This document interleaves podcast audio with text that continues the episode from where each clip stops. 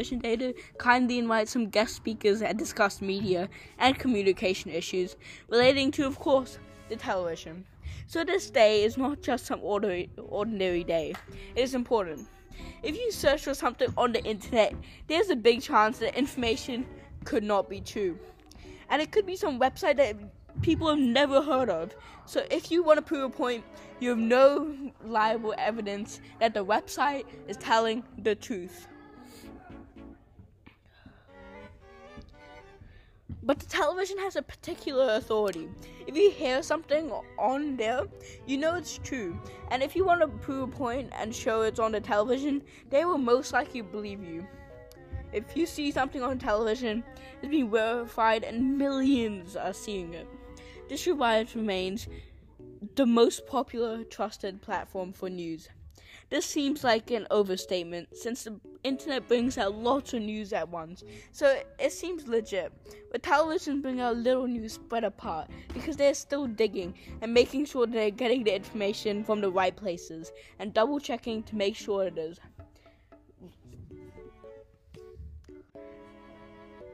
right now you're probably thinking that the television is just good for news and it's just a really big price for a piece of glass.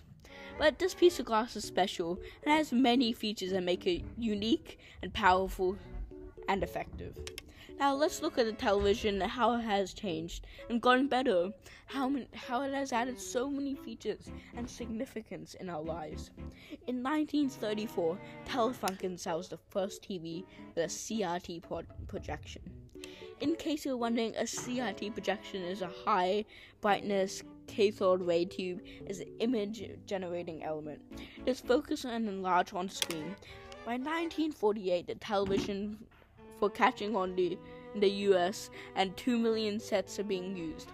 By the 1950s, the television is remaining a luxury, and only 350,000 people have a set. In the 1967 BC's BBC brings color to the UK.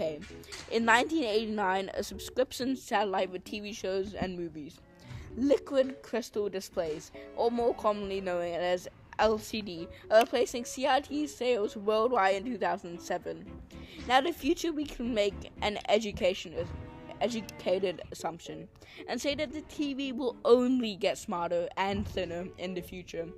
LG Samsung are, re- are releasing 8K TVs.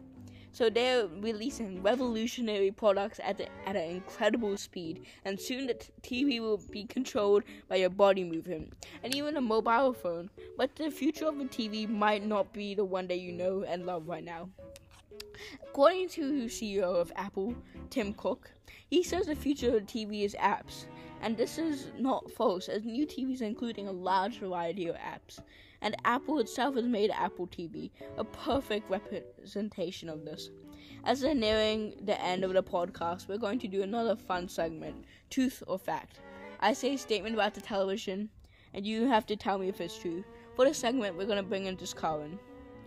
How does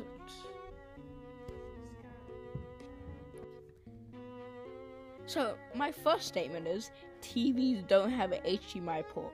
So, is it true or false? False. Second one is hertz are how many times in a second are the pixels refreshed? True. There is no World Television Day is on 22nd of November. False. There's no such thing as an 8K TV. False.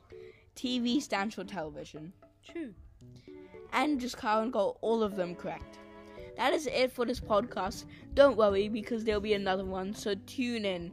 There's some more juicy facts about the television and inviting people to do more quizzes.